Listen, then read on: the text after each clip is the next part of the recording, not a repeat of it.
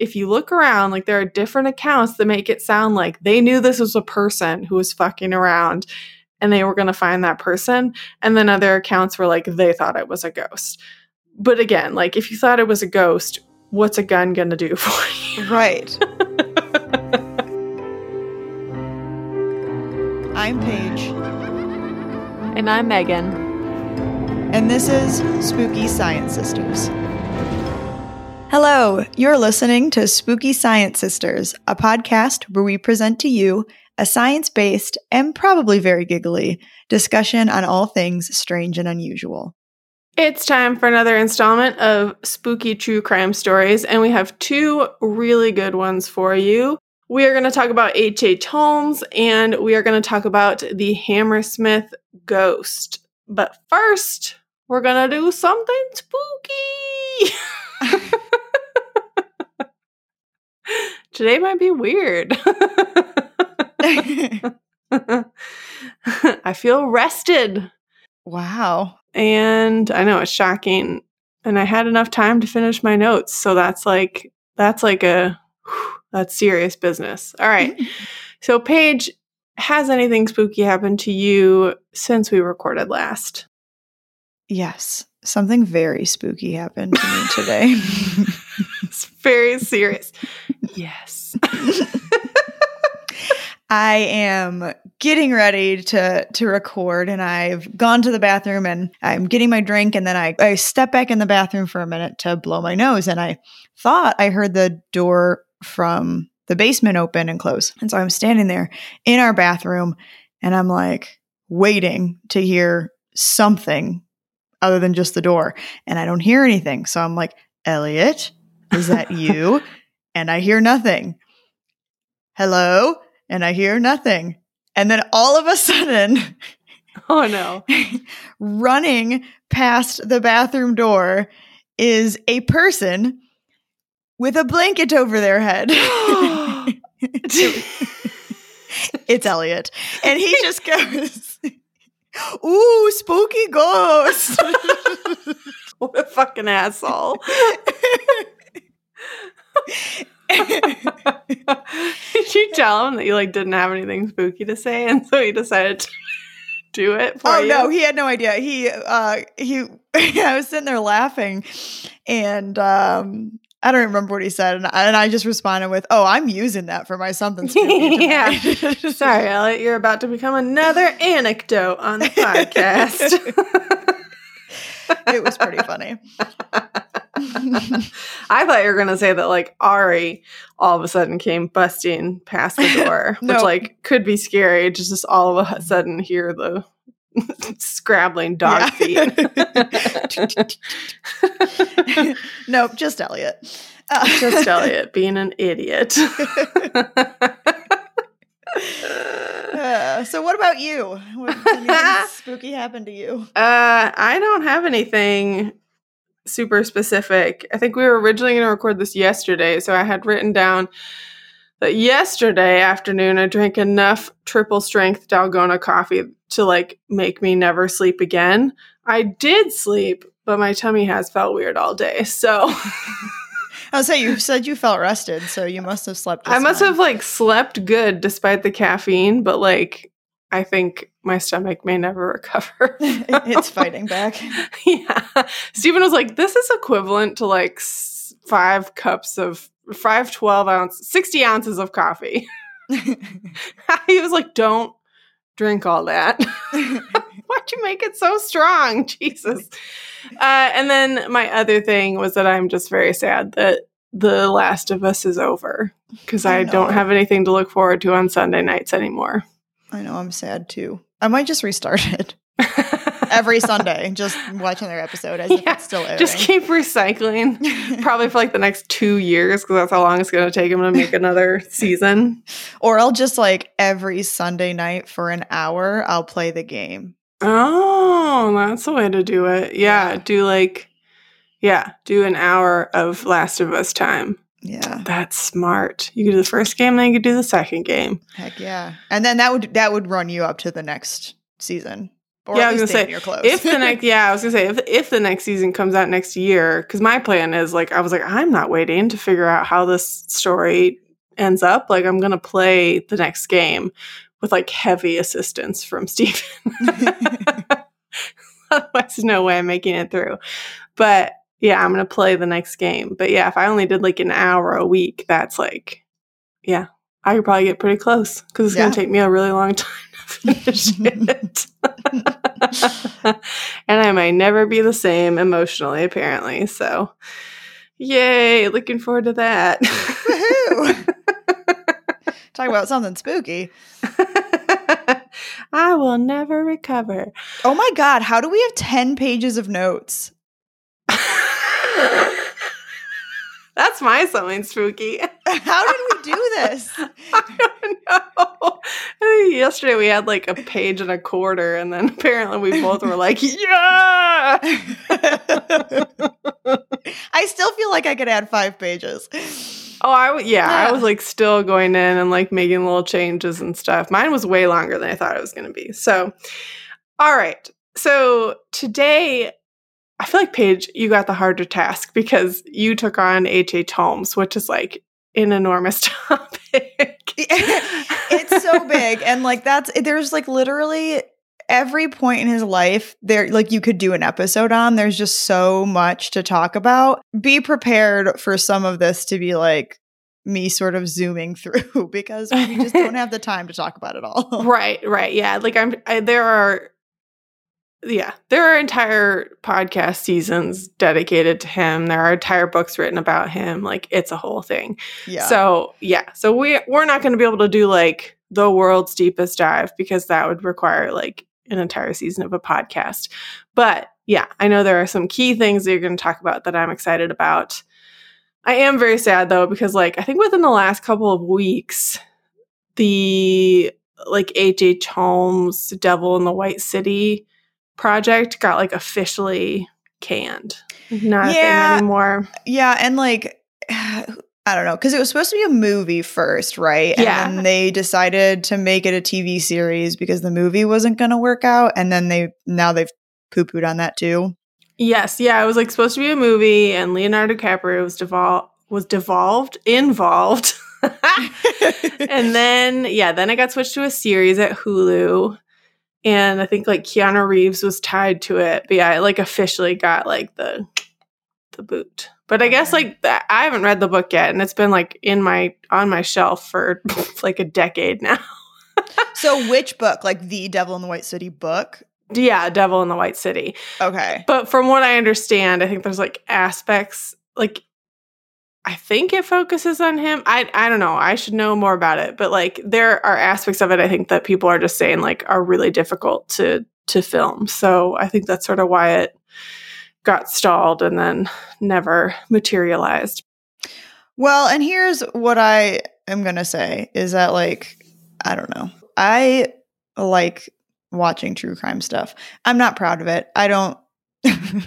I don't think it's doing great things for the world necessarily, but uh, I do enjoy true crime. But like, I'm not clear that this guy really needs any more time on the big screen or like any more attention focused on him.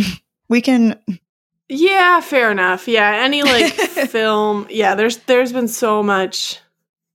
Yeah, there's been so much like documentary stuff done on Yeah. him that, like, as like it as fucked up as it sounds, like yeah, what I would be excited for is like that it would be a period piece and you'd get to see like old Chicago and there'd be really cool costumes and it's like, but should I be excited about those things when it's like about a prolific murderer?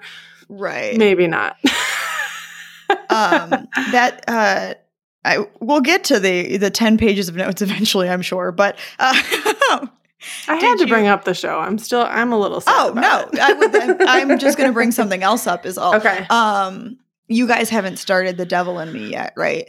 No, I heard he was a character. I I just saw last night that he was a character in that, and I was like, oh, very exciting. It's like based on him, Oh, it's like the whole him. yeah, like the whole game is oh. him. Yeah. So Well, go play it. all right. I guess I'm gonna get my fix anyway. Okie dokie. Well, let's do it. I guess, huh? We're gonna do it. Um, so, which we already just talked about, we are going to start with what I think is probably one of the scarier monsters, if not the scariest monster that we've talked about since we started the show. Um, At least in reputation. yeah, but like generally, I don't know. Like we haven't. I don't think we've talked about many serial killers, so I still think he makes it up there the. People are scarier than monsters. Yeah, People are the real monsters. exactly. And he's known as being like America's first serial killer. H.H. H. Holmes, that's what you guys all know him as, but his real name, his the name he was born with is Herman Webster Mudgett. And what are you laughing about? I'm laughing because he has like a really lame real name. And it's like, I know. You know what? Suck it, man. You live with that stupid name. Sorry to all the Hermans and Websters who are listening. it's mostly the Mudgett part at the end that does yeah, it. it's really just the three names all clumped together that makes it sort Yeah. of it's funny. like the oldest of old man names. Yeah. yeah, poor baby Herman. Uh, no, not poor baby Herman. um, so as we've already sort of alluded to, we're here to tell you that the stories you know about H.H. H. Holmes are likely very different than what historians think ha- actually occurred. And so, a little bit about his childhood. He was born in 1861 in Gilmanton, New Hampshire. He was an intelligent kid, uh, born into a wealthy family. And there's a lot of information out there about his family being really dysfunctional and that he had an abusive father. There are stories about Mudgett as a child dissecting animals that he found around the house to study their biology. Some people even believe that he may have killed his friend when he was really young. But basically, like, it sort of seems like most of this is just stuff that was sort of filled in after the fact to give Yeah. him like the stereotypical serial kill killer like background or childhood. Um, Right. So it there's doesn't really seem to be much evidence of any of this. Mhm. Um, the one thing that like I had a hard time finding like a clear answer on, and I don't know if you know Megan, is that it seems like pretty unlikely that he was directly involved in his friend's death, but it does sound like he did lose a friend at a young age and may have even been there when it happened. Oh. No, I had no idea. I don't know. Okay. I don't know anything. I don't know shit about fuck.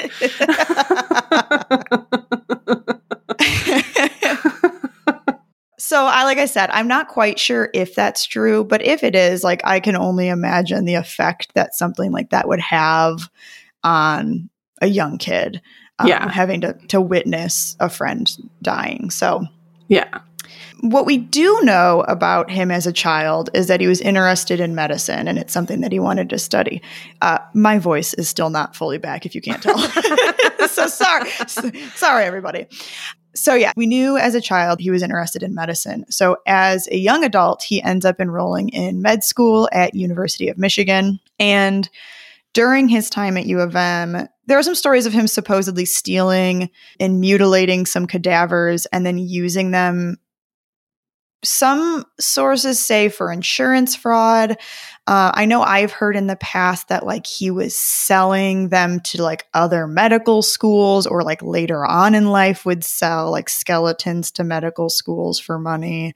Yeah, I thought he was just either like digging up graves and selling the bodies or selling the skeletons. I hadn't heard that he was like stealing from the university. Yeah, and I've heard a little bit of all of that. Um, Mhm. And and honestly, of some of the earlier crimes that people think he committed or have like said he's committed, these really wouldn't surprise me so much Mhm. um, because a lot of the crimes that he like most definitely committed were financial crimes. So like Mhm. it wouldn't totally surprise me if he was doing some of this just to make money. Yeah. I'm trying not to spoil anything because I have so many thoughts later. Yeah, I'm fine. trying not to say too much yet either. I mean, people know, but like, yeah, I have yeah, the like the the sort of like real story aspects. It's like I know what you're coming to, and I'm very excited about it. um, so he is a mediocre student in med school. He does end up graduating, and in 1886, he takes a job as a pharmacist in Chicago. Uh, and this is where the alias Dr. Henry Howard Holmes, or H.H. H. Holmes as we know him, is born. So he's living in Chicago now. Um, Do we know why he changed his name, or was he just like he didn't like his name, or he knew he was in trouble for something, or I could not tell you that. Okay. I mean, so I know that like later on, there is some using of like other names for, Right. you know, like finance for like insurance fraud type Yeah. things. And that could be why, but I don't know that I actually saw that anywhere specific. Gotcha. Okay. So, those of you who have heard the Holmes stories before are likely familiar with uh, what is called the murder castle or the murder mansion, the building that he lives in. This building, supposedly based off of the stories we all know or have heard, it supposedly housed Holmes' living quarters, his hotel, and his torture and murder rooms or devices.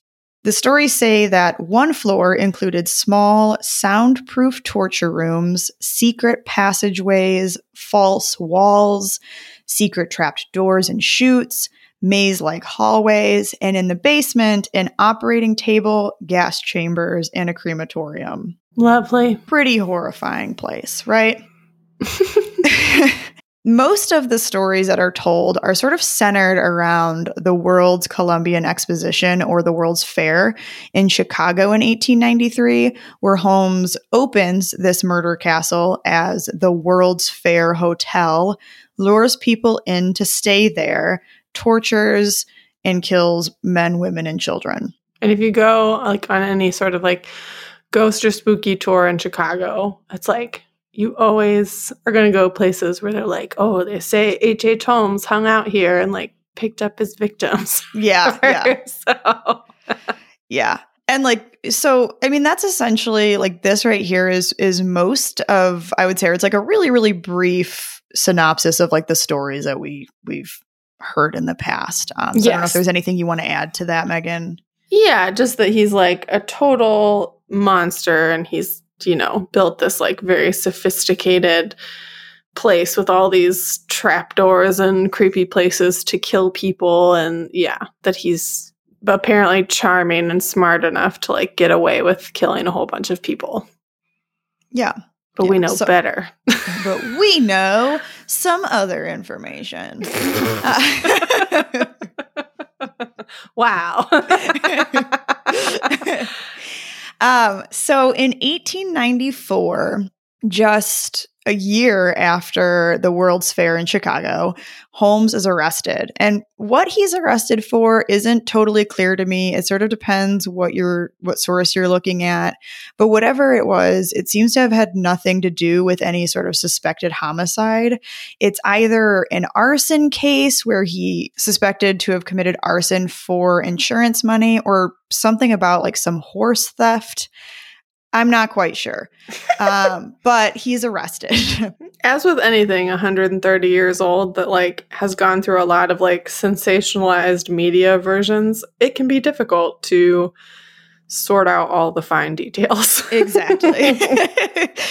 um, and so the details really of kind of the rest of this story are a little bit all over the place. I've done my best to try to piece together the parts that seem to have some truth behind them. Um, but understand that, like I said, some of it may be not totally 100% accurate. yeah. I mean, the important thing here is like we're trying to tell what's the true version of events versus like what's the sensationalized Right. H.H. Holmes like mythical figure events. So, shortly after he's arrested for this, investigators begin to suspect him of being involved with the murder of an associate of his, Benjamin Pitezel. And Holmes and Pitezel had supposedly made a deal that they would fake Pitezel's death, and Holmes and Pitezel's wife would split the life insurance payout.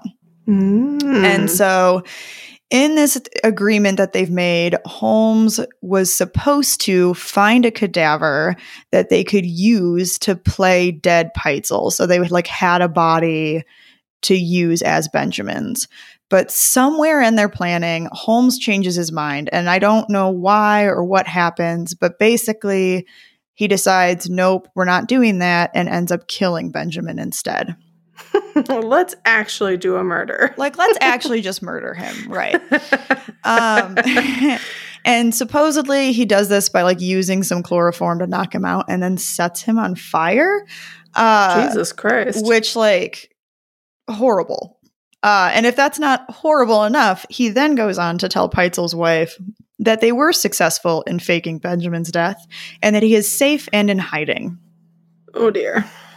So now, like, she thinks she's going to get this insurance payout. She thinks her husband is safe. Uh, and then he, you know, he's like getting her to trust him with all this. He manipulates her into allowing him to take three of their five children with him. Where are they going? I still don't really know that I have found an answer, though I am assuming he told her that they were going to visit Benjamin. That's just a guess. Um, I'm not really sure that I found information. All I know is that they're going somewhere and Holmes has three of her kids. Just bad decisions. Right. right. And like, I mean, clearly at this point, you know, not trying to blame her at all because like she obviously trusted him at least so- somewhat and like him and Benjamin had some sort of working relationship but it's Right. like this is a man who had just made a plan to fake your husband's death like he's clearly not an honest guy yeah. so But I mean, I guess if her husband was going along with it, neither is her husband. So I don't Fair know. enough. He, he Yeah, had to have been enough. at least convincing enough to make them think that he was safe and that this was a good idea. Uh, unfortunately, as you can guess, the three children in Holmes' custody did not survive that trip. Ugh. And Holmes is eventually arrested again for the murder of the four of them and does confess to their murders. The bodies of the two girls, Alice and Nellie, were found in the cellar of Holmes' Toronto home. And the boy, Howard, his remains were found in the chimney of a cottage that Holmes had rented. So these are the four murders that he gets arrested for. And they're, I mean, basically, they end up being the reason that he sits in prison. They end up being the reason that he is sentenced to death. Mhm. This is really this, I mean, this is the story. Yeah. Yeah. But like ultimately what he gets caught for is like trying to commit insurance fraud. yes. And that yeah. was like basically his whole jam this whole time was like right, he was collecting insurance money on various people. So, right. Yeah. yeah. um and i do like i and i wish i would have written this down because i can't remember for sure but i think there was even like a small bit of time where he was like trying to find a way to collect some sort of money off of these kids too um and like you said that was like that was his thing so um yeah. Yeah. So when he's arrested he admits to somewhere between 27 and 100 murders it seems like based off what i've read that his confession confession starts at 27 and that he actually gives 27 names but his story and the number seems to sort of change a couple of times Mhm. uh, as more people get involved journalists get involved the story starts to, to change and develop. Nowadays though you will read that he may have killed as many as 200 people. A number that wasn't suggested by him. It wasn't even suggested for the first time it seems until the 1940s Of course. yeah. The number that like we all hang on to was made up 50 years after his death and it's really the biggest reason that we are still talking about him in the Mhm. year 2023 yeah. um now of the original 27 names that Mudgett gave which are in articles as like he had said these are the these are the people he had confessed to killing Yeah. of those 27 names, several of them at that time were verifiably alive. this guy's full of shit. So yeah, just like yeah.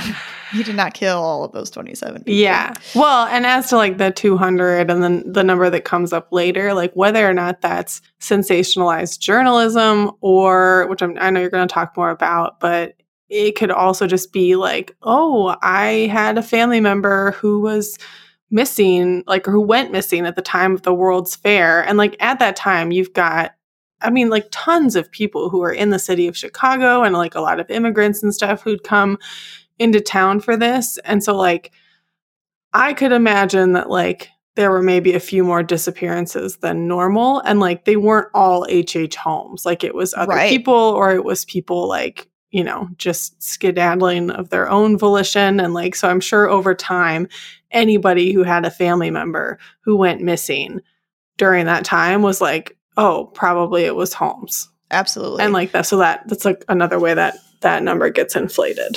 and I'm trying to see if I can find it really fast. So there is an article, uh, and this is jumping ahead a little bit, but that's okay. I don't think it's like totally spoiling anything by any means. Um, most of us know at least part of his story. Um, there is a newspaper article, the Chicago Chronicle. I think it looks like it's a newspaper. Uh, either way, there's an article written um, the day before his or the day maybe of his um execution Mm-hmm. and and I'm wishing I had saved it. I thought I I had, but I can't find it. There's a quote in here from him um, where he's basically saying that like if they're if they are gonna blame me. Oh, here it is. I have been accused of killing almost every person who has disappeared during the past 10 years. Uh, and I knew they would swallow in any se- sensational story I might write. Of course, there is a good deal on the confession that is not true, but the newspaper wanted a sensation, sensation, and that's what they got. And I There got well go. paid for it. yeah, So Holmes got well paid, but like ultimately executed. yeah. So actually, and that's what I was. Yeah, I'm not really sure why this was agreed upon, and I I think I know the answer. So Okay. Um, the next thing that I was actually going to talk about actually worked out perfectly is that he is paid some amount of money for his story, for his confession. okay. Um, that amount of money, it looks like it ranges somewhere between seventy five hundred and ten thousand dollars, but I'm not quite sure exactly. yeah. Which was like a fuck ton of money at the time. that is a fuck ton of money, right? like let's what would that be in today's dollars? Let's do the lower end, seventy five hundred yeah, and dollars. Let's say eighteen ninety. Wait, what year was he caught? eighteen ninety four. He's caught in eighteen ninety four. Oh, he didn't make it very far. Yeah. to today. Da, da, infl- oh.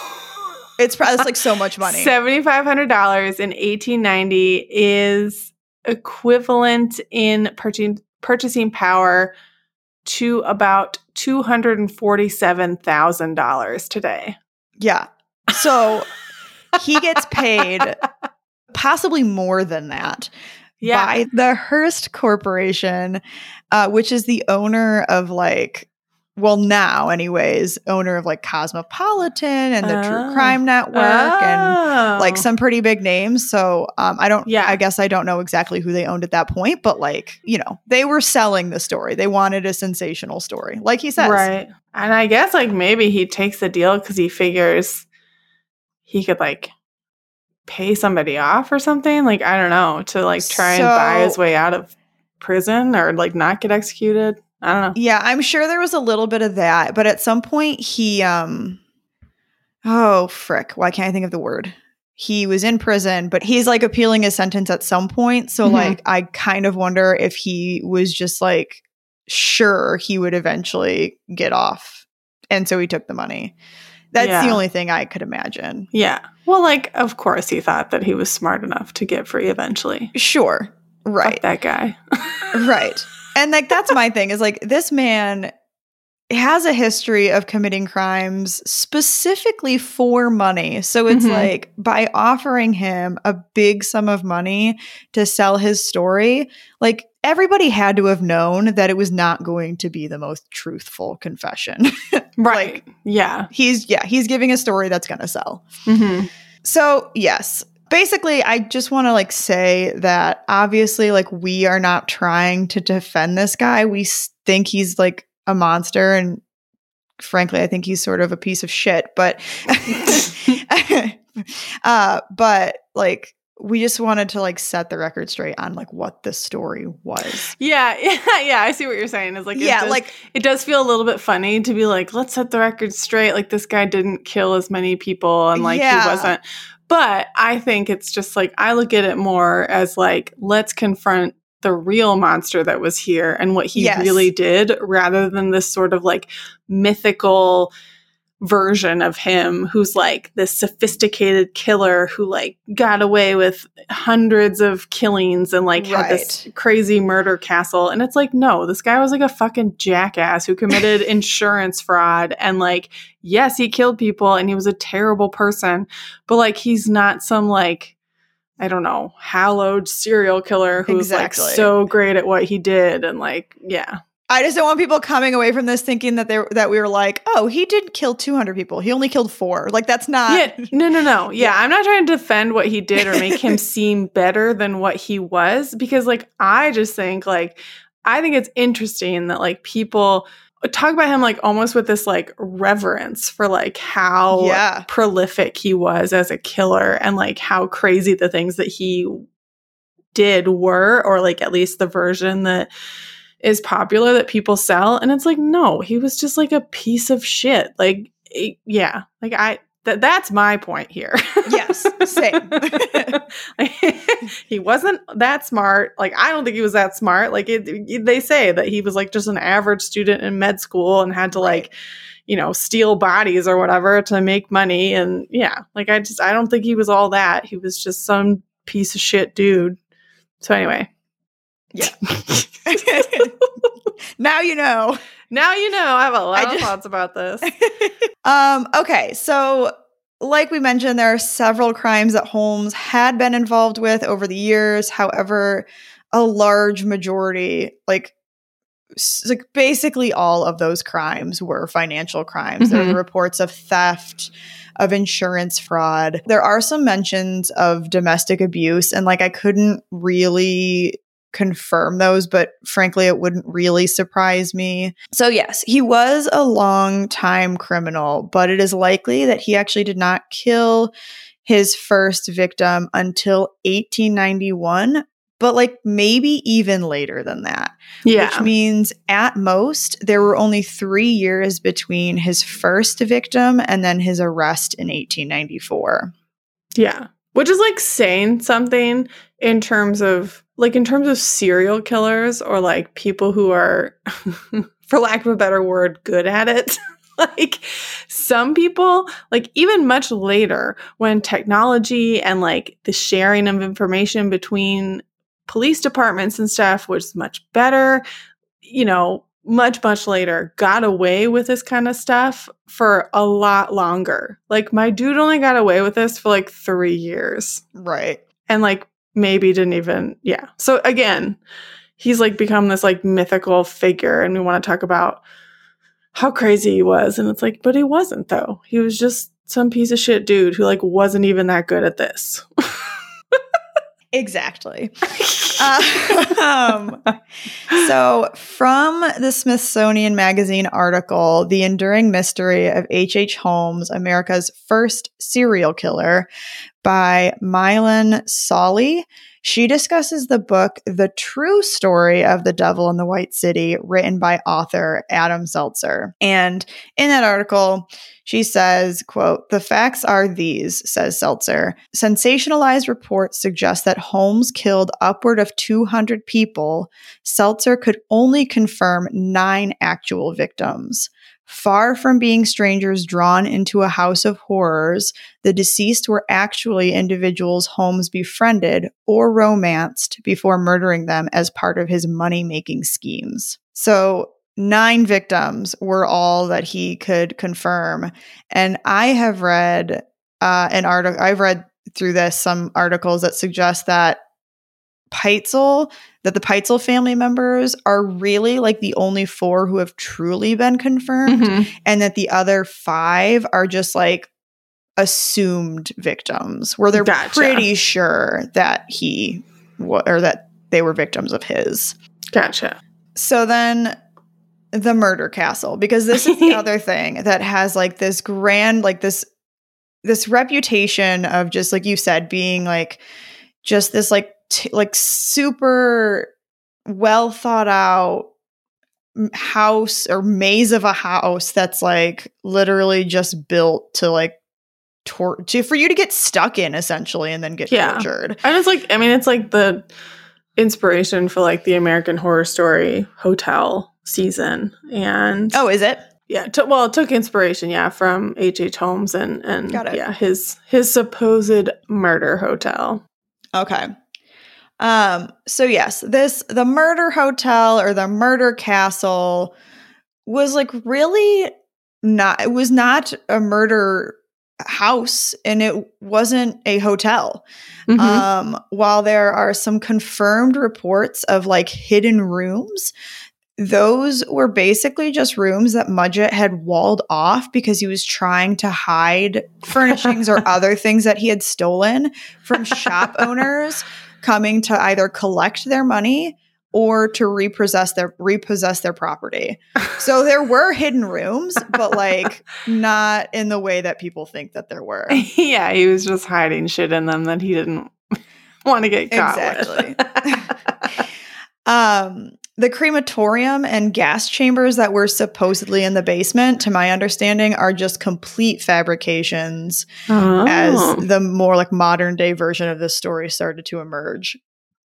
From that same Smithsonian article, Solly says, and while historical and contemporary accounts alike tend to characterize the so called murder castle as a hotel, its first and second floors actually housed shops and long term rentals, respectively. Oh. When he added a third floor onto his building in 1892, he told people it was going to be a hotel space, but it was never finished or furnished or open to the public, Selzer added. The whole idea was just a vehicle to swindle suppliers, investors, and insurers. Yeah, he's just he's just using it as like a front to Yeah, yeah to like e- get money out of. exactly. But there was like never. It was never used as a hotel. It was never opened as a hotel. Yeah, he's not like bringing people there as guests. Like, oh, got this great place for you to stay, and then like Exactly. dropping them down a secret shaft to the basement where they get gassed and then torn apart or whatever. Right. My dude was just trying to commit insurance fraud. right. Um, so the Pitezel family case, like we mentioned, is ultimately what lands Mudgett in prison for a short time before leading to his public execution. Mudgett is hanged on May 7th, 1896, in front of the Philadelphia County Prison. Gotcha. So he must have like fled Chicago because he ends up in Philadelphia. Yeah, yeah, he Yeah. Um, but right before his arrest, he had fled Chicago. Mhm. Um, and so people believed for years that Holmes bribed authorities to let him go and that he had escaped his execution was actually still alive. yeah. pu- people- Oh, yes. And people felt so strongly about this that in 2017, so 2017, like yeah. six years ago, Yeah. Archaeologists were asked by Holmes' descendants to exhume his remains and confirm his identity, which they did. And they were able to confirm his identity through dental records. Yeah. And I've heard all sorts of stuff about that too where like some people will say like oh he he didn't actually get executed he fled to Europe and he became Jack the Ripper. And it's like no he Yes. didn't. Yep. Yeah. I have also read the same thing. There are like tons of stories, but yeah, I didn't know they had actually dug up his body though. I didn't either. and confirmed it. That's pretty awesome. yeah. So it is I don't know if confirmed. awesome is the right word, but it's something. It's something.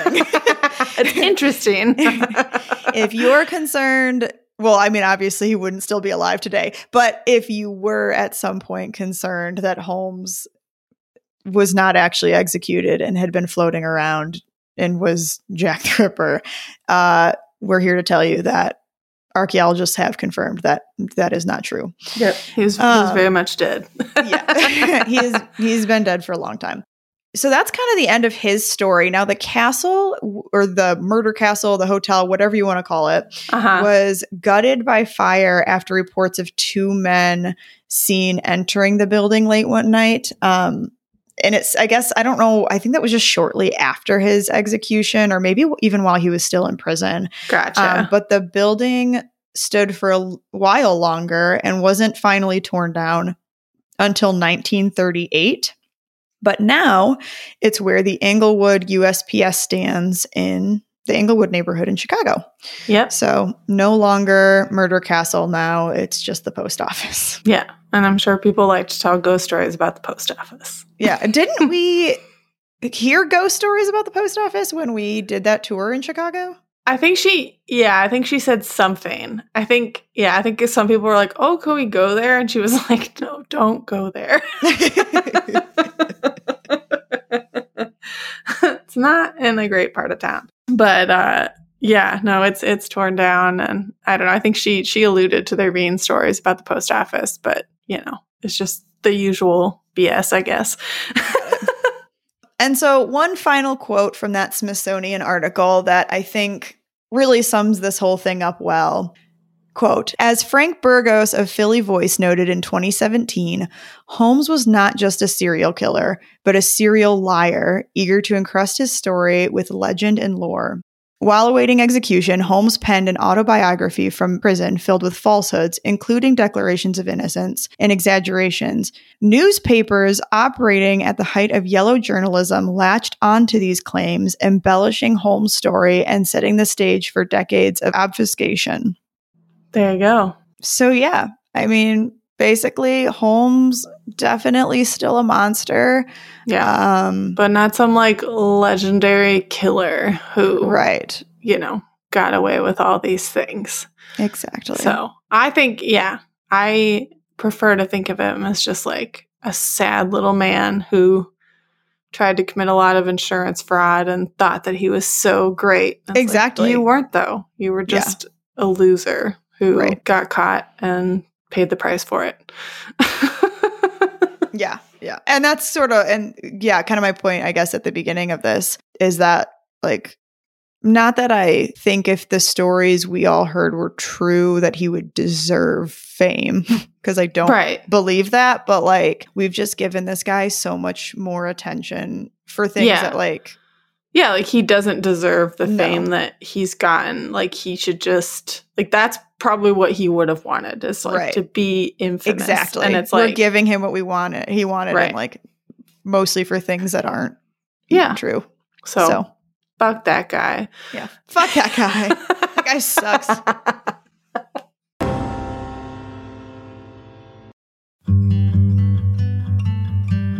I'm Anne Marie Kelly. Wild Precious Life is a podcast about dreaming big, digging in and connecting across distance, division, and loss. In each episode, I talk with prize winning writers, musicians, and wanderers who remind all of us how we can make the most of the time we have.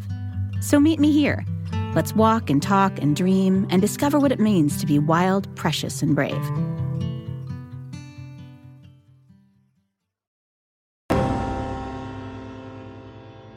That was great. You approached that exactly how I was dreaming. Yay. I did it. Great. Well, that is H.H. Holmes, who was just a sad little loser. Um, now we are going to talk about the Hammersmith ghost, which I had written this down forever ago and then forgotten why I had written it down and then had to like refresh my memory and take all these notes. And I was like, oh, now I know why I was so excited about this. so this is like a little treat to myself from past me. Thank you, past Megan. Thanks, past Megan.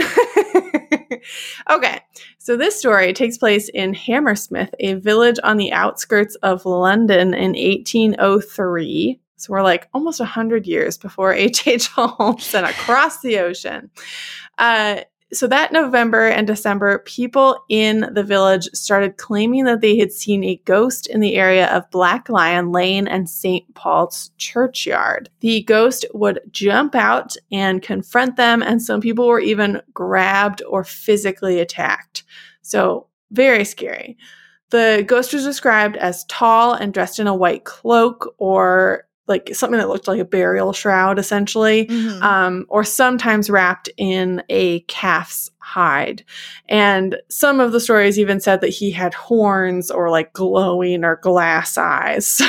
So there's, there's a lot going on here what people are seeing. Okay. Thomas groom a servant described his encounter with the ghost as follows says I was going to the churchyard between eight and nine o'clock with my jacket under my arm and my hands in my pocket when some person came from behind a tombstone, which there are four square in the yard behind me, and caught me fast by the throat with both hands and held me fast. My fellow servant, who was going on before, hearing me scuffling, asked what was the matter. Then, whatever it was, gave me a twist round, and I saw nothing. I gave a bit of a push out with my fist and felt something soft, like a great coat. So, yeah, the thing like jumps out from behind a gravestone and grabs this guy around the neck, and he shoves back and like feels like what feels like a heavy coat on the person. So, like a little, a little hint that like this is scary, but like, why is this co- ghost wearing a coat? right. I was gonna ask, like, so I have heard this story before, but it was a long time ago, and I like don't really remember much of it at all. But why do people think this is a ghost? Well, we'll get there. I don't really know. I don't think I have a good answer for that because, like, a lot of these stories sound to me like that is just a person wearing a sheet, like a Right. stereotypical ghost Right. trying to scare people.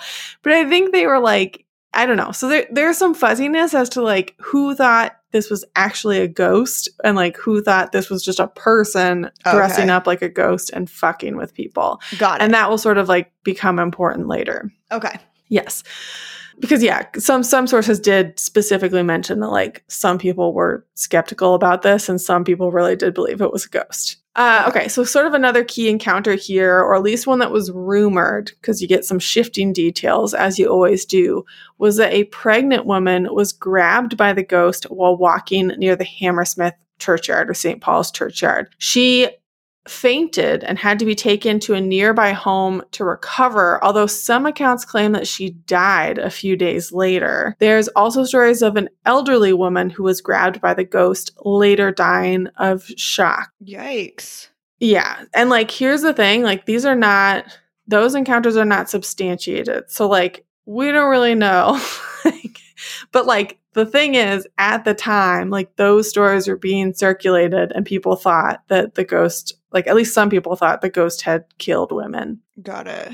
So, an account of one of these was published in the book Old and New London. It says one poor woman, while crossing near the churchyard about 10 o'clock at night, beheld something, as she described it, rise from the tombstones. The figure was very tall and very white. She attempted to run, but the supposed ghost soon took, overtook her, and pressing her in his arms, she fainted, in which situation she remained some hours, till discovered by the neighbors, who kindly led her home, when she took to her bed and died two days afterwards. Which, like, I mean, to be fair, person or ghost, like if someone rises up from behind a tombstone and then like gives me some sort of like squeezing hug, like that is gonna scare the fuck out Right. of me. so so here's the thing like people regardless of what was really going on here people started freaking out and there were villagers who believed that it was the spirit of someone who had committed suicide about a year earlier and was buried in the churchyard because apparently at the time it was believed that those who had taken their own lives could not be buried on consecrated ground or their souls wouldn't be at rest. Hmm. So there's like definitely some people that believe that this is really a ghost. Sure. but like yeah, in retrospect it all sorts of it sounds a little bit silly because it's like as far as I can tell like he didn't the ghost didn't kill anybody. Like nobody actually died of fright. Like I think those are just exaggerated stories. And like he's just sort of jumping out and scaring people. Okay. And it's, yeah. Okay. So the final encounter of note happened on December 29th when William Girdler, a night watchman, spotted the ghost. And as he chased it off, William witnessed the ghost throw off its white shroud in order to run faster. and it's like, my man, like that's a very obvious sign that you did not see a That ghost. That is not a ghost. you just saw My a man. dude. that is not a ghost. you just saw a dude in a white sheet who was like, "Oh shit, they're gonna catch me!" throws it off and runs for it. What you like we've we've heard these stories before, right? Like Yeah, and and I just wonder like what do these people think is going to happen to them? Because they can't possibly think there's a positive outcome.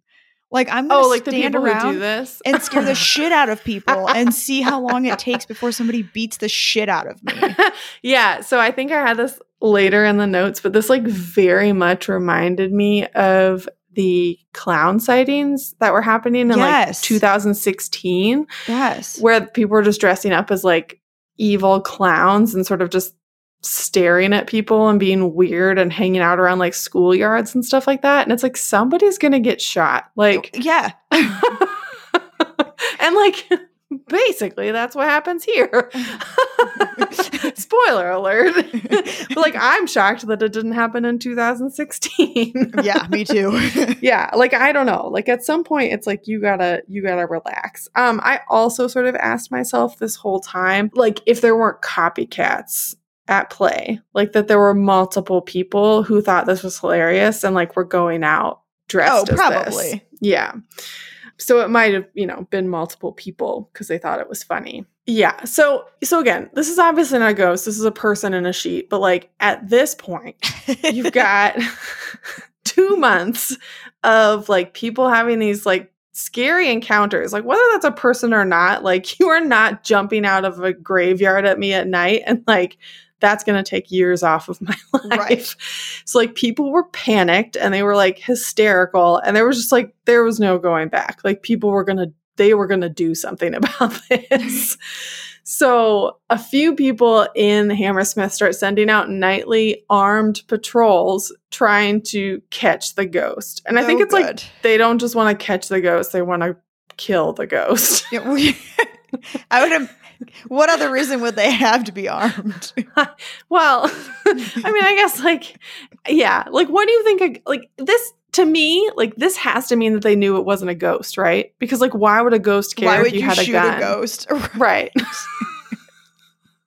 like, what do you think is going to happen? Nothing. And like, the only explanation I can give is like, if they did think it a ghost, like that because of Thomas Groom's account, the the servant who like felt the coat or whatever, that they thought like maybe there's some like corporeal aspect or physical aspect to this that like will be affected by a gun. But it's like I, they had to have known. I don't know. And and that's the thing. It's like there there if you look around, like there are different accounts that make it sound like they knew this was a person who was fucking around and they were going to find that person and then other accounts were like they thought it was a ghost. But again, like if you thought it was a ghost, what's a gun going to do for you? right. that is a dead person. and like a lot of people thought that it was a dead person who had committed suicide by like slitting their own throat and like. So it's like well they've come back to life. Like again what is a gunshot gonna do? Anyway okay. So now we come to the night of January 3rd of 1804, so a few days later, and this like all comes to a head. So a bricklayer named Thomas Millwood had been visiting his parents after work and started walking home around 11 p.m. Importantly, his normal work outfit was white linen trousers and a white waistcoat and an apron. Like a typical like plaster brickwork, like bricklayer outfit. I Uh-huh. feel like we've all seen them. So as he was walking along Black Lion Lane, he heard a shout. And the shout said, Damn you! Who are you and what do you want? I'll shoot you if you don't speak. and there are a couple variations of this depending on what you read, but like the gist is the same. And before Thomas even has a chance to respond, he gets shot dead through the face. So, Jesus. like, that is it for him. And I was like, what is this? Like, the USA, what is happening here? Oof. People need to chill out with the guns. Um, okay. So, and I'm leaving that in there because that's an honest opinion. Um, so, the shooter was a man named Francis Smith, an excise officer, which I had to look up. I guess that means he's the guy making sure like taxes and duties get paid on goods and services. So, he's like a customs officer. yeah. Uh, so he's part of like one of these vigilante groups trying to find and capture the ghost. hmm And like before we're too hard on these people, this is like this is like a small village on the outskirts of London, and there like wasn't even an official police force for Hammersmith yet. So like I feel like I can't be too hard on them for trying to take things into their own hands. And like if they actually believe these stories that like whoever this is or whatever this is like scared a woman to death and you know they're all they're all really freaked out people are Sure. panicking so like i you know i can give them a little bit of slack i guess with that that said a couple sources did indicate that francis had been like having some drinks at the pub beforehand so it's like maybe we don't go out with our loaded gun right after that Yeah, it seems like the perfect a- time to not be making great. those decisions. not great decision making around here. So, I mean, like, as I think he should have been, I guess, uh, Smith is arrested and put on trial for willful murder. He, like, fully admitted he had killed Millwood, but he did not plead guilty. Most sources say that he testified that he believed Millwood was a ghost. Like, he fully believed that and he freaked out, and that's why he fired his gun that's where it gets a little fuzzy because like there were a couple that suggested that like he and the others who were like part of this vigilante group knew that they weren't hunting for a ghost like they knew it was somebody in a costume dressing up and freaking Okay. people out and it's like that detail sort of like I, a lot of how i feel about this hinges on that Absolutely. detail and eh, yeah and like even knowing that like again people are really freaked out like this per the, the person doing this is like not you know not making great choices either sure. but like they're not they're also not making choices that are like deserve them to like be executed publicly Sure. Yes. And like I guess even Millwood's mother-in-law, who's the guy who got shot, and I keep switching back between first and last names, so sorry, people. Um, but even Millwood's mother-in-law testified that she had warned him that like you need to wear a different coat over your white work clothes, like Oh, no. especially when others had like mistaken him for the ghost already. Like this had happened before.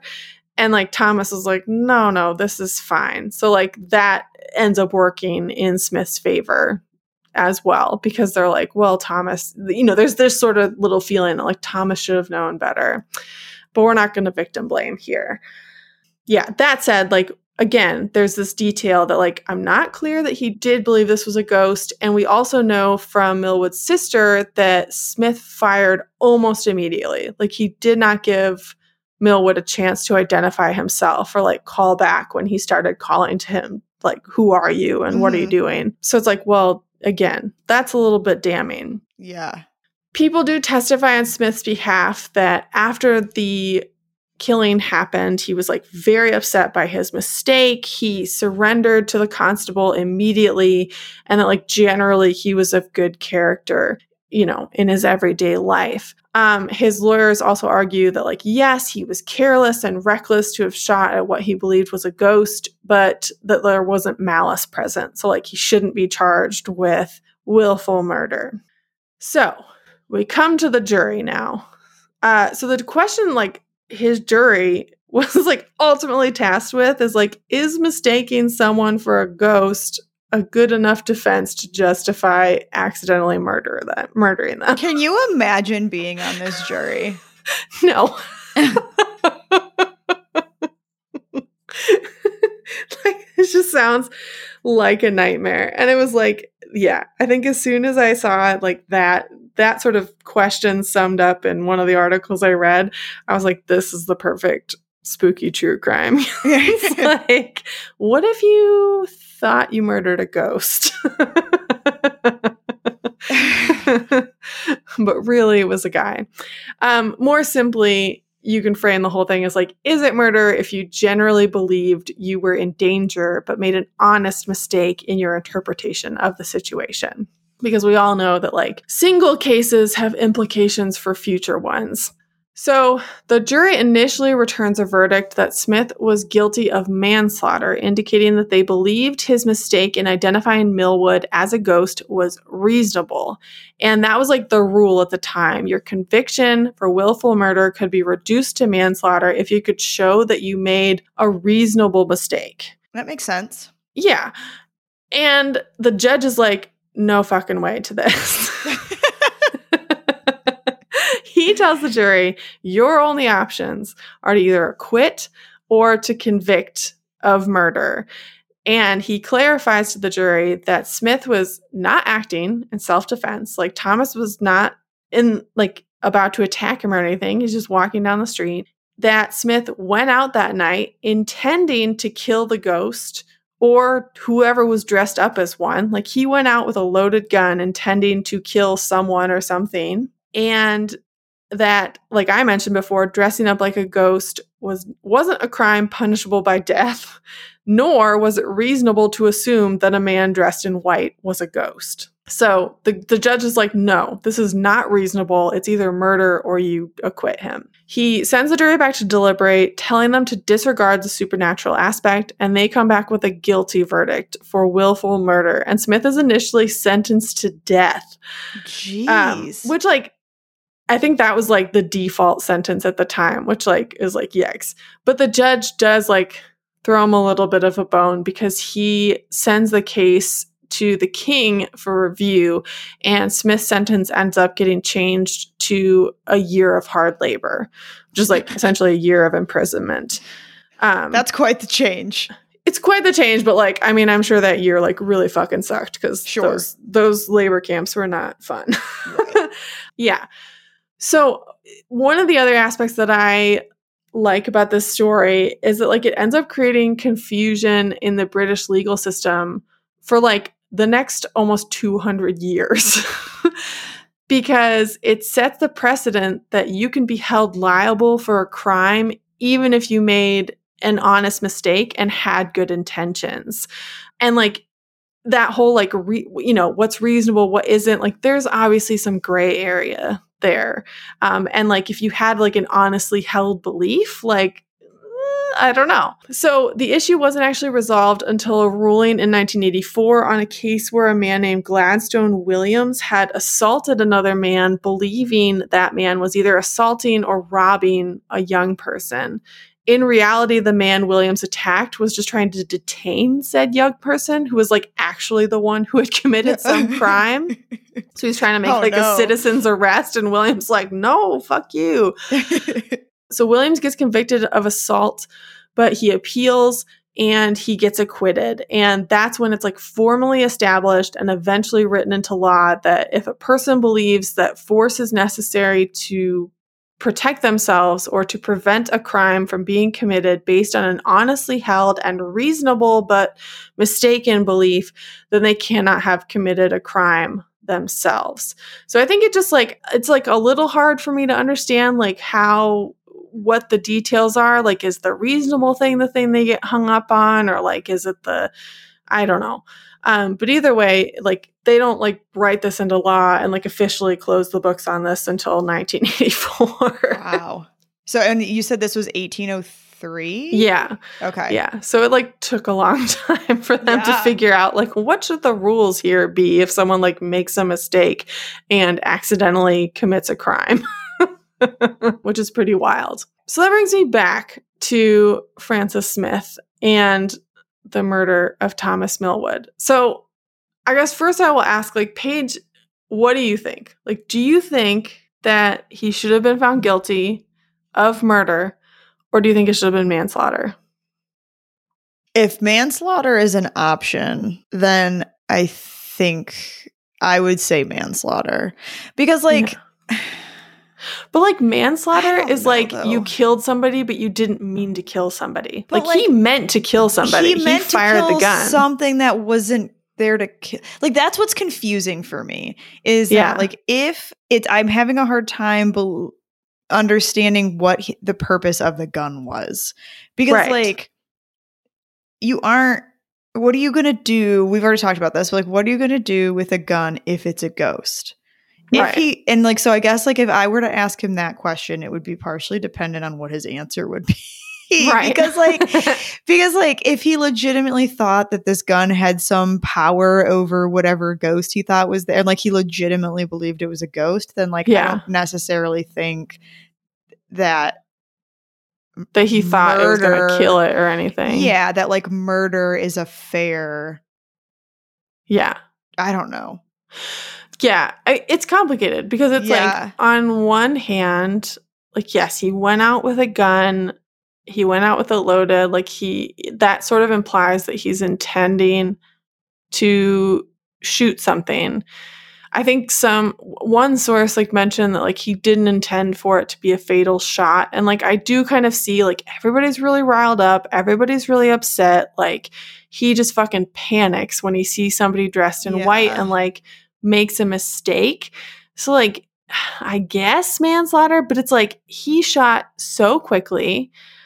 I like I don't know. I, I guess if you believe Smith that he didn't intend for it to be a fatal shot, like, but but I agree with the judge that like the crimes that were committed by the ghost or like the person pretending to be the ghost like weren't punishable by death. So like having the gun is like already unreasonable. yeah i mean And, that's like, fair Yeah. So if he's out there with like a weapon of deadly force and he thinks he's looking for a person dressed up as a ghost, like, I don't know. I think that's murder if he kills somebody. I think the other part of this eh, too is that like I don't remember when you mentioned it, but like Yeah. even in this like let's pretend that this actually is a ghost for a second. Yeah. Even if it were like the ghost isn't doing anything in that moment to hurt him. And so like the whole rule there, right, is that like you're not supposed to use deadly force unless like you're Yeah. Unless you, yeah, like there's nothing that, like the, whatever the ghost, the person is just like walking down the street. Yeah. So yeah. It's like maybe chill the fuck out. but like, yeah. So that said though, if we believe that he thought Millwood was actually a ghost, and we know that everyone's really freaked out, we know that people potentially believe that this like ghost has scared women to death and like everybody's panicking and they want this to stop. I guess that like downgrading to manslaughter Yeah. probably would have been the right decision. I don't know. But like manslaughter feels more appropriate for like he shot at a ghost and like accidentally hit somebody else. Like if you shoot a gun at something, like you're trying to kill that mm. thing. I mean, unless in his mind he knows shooting a ghost isn't going to do anything, but thinks it might scare the ghost. I don't know. I just like. I It's think complicated. For, yeah, for me, I feel like I would have to understand what he thought having a gun was going to do to that ghost. Yeah. Yeah. Yeah. And and like ultimately, I think what ended up happening to him, like probably I, I kind of feel like, well, it you know, it works out either way. Because like he Yeah. he deserved some punishment Sure. for like what he did. I certainly like, don't think death. yeah, he didn't he didn't deserve to get executed. So like yeah, like he deserved to be put on trial and I think like, you know, giving him some imprisonment time was like a viable option. So, it kind of seems like they they they like convicted him of murder but gave him like the manslaughter punishment Yeah. treatment, you know. So, I don't know. So it's it's complicated though. And like yeah. And and you asked earlier, you were like, "Oh, you know, do people really believe this was a ghost?" And it's like gosh, to me, it seems so silly. It seems so obvious. Like this is just a person Right. Well, so- running around being an asshole. But like at the time, people really believed in ghosts. So like, I don't know. so then my next question is is like okay so now he is has been sentenced and we know that Millwood was not a ghost. Like what happened to the person who was pretending to be the ghost? Oh, yeah. So that's where we are.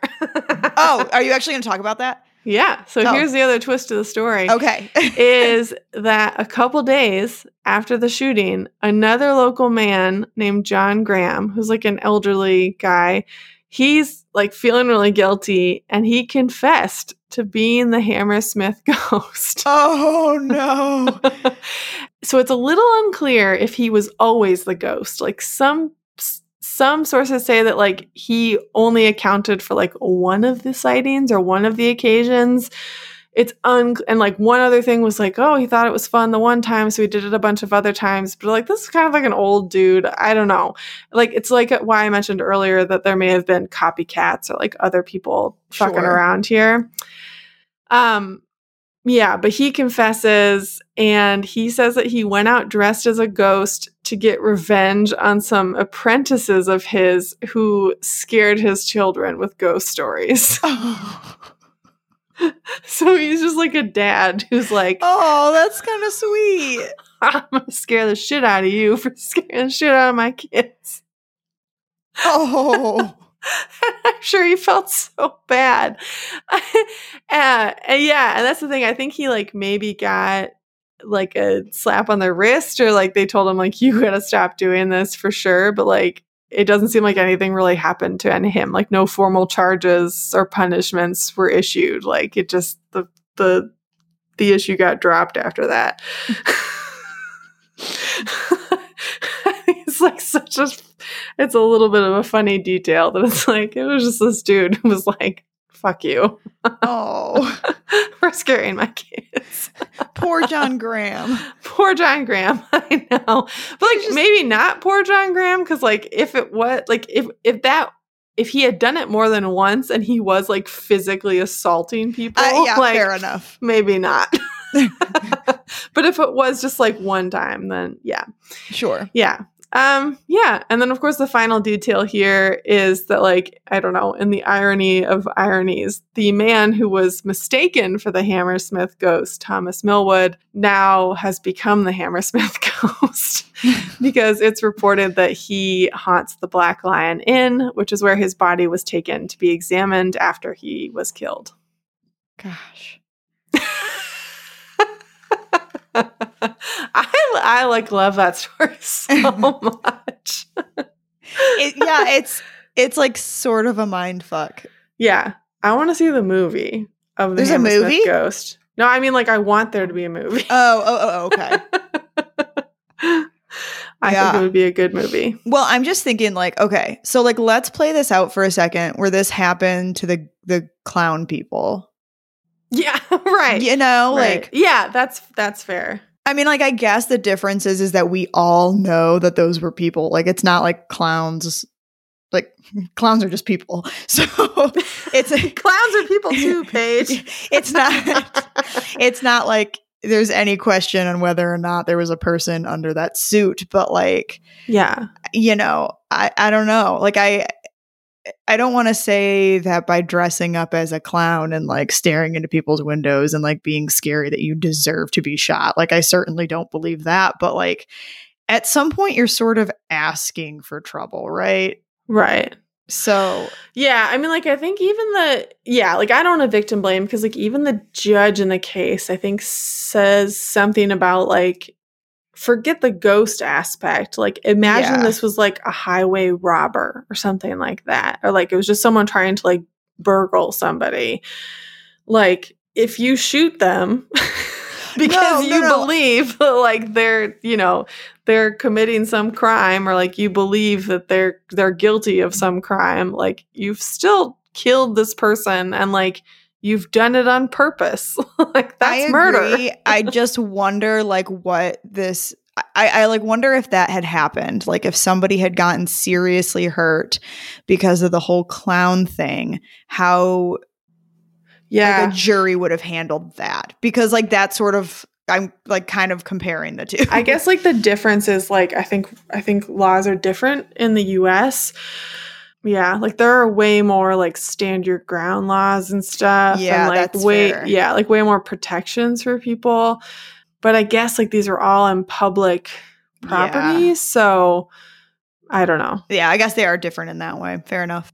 All right. Well, that wraps up our first spooky true crime episode of 2023. Join Megan, Tyson, and Jeremy next time for an episode on Appalachian folklore. If you like this episode, hit subscribe and share with a friend.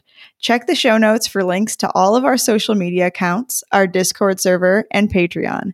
If you have any questions about previous topics or ideas for future episodes, email us at spookysciencesisters at gmail.com. As always, thank you for listening and stay spooky. Spooky Science Sisters is a proud member of the Evergreen Podcasts Network. For more information or to check out other shows, please visit evergreenpodcasts.com. Coming up on 5 Minute News, I'm Anthony Davis. You might think it's partisan because maybe it's critical of one side or the other, but it's not. It's just the truth. And I think that's also something that's kind of unusual for Americans listening to the radio or to podcasts because the news landscape in the States has been so partisan for so many decades. So, five minute news is verified, truthful, independent, unbiased, and essential world news daily.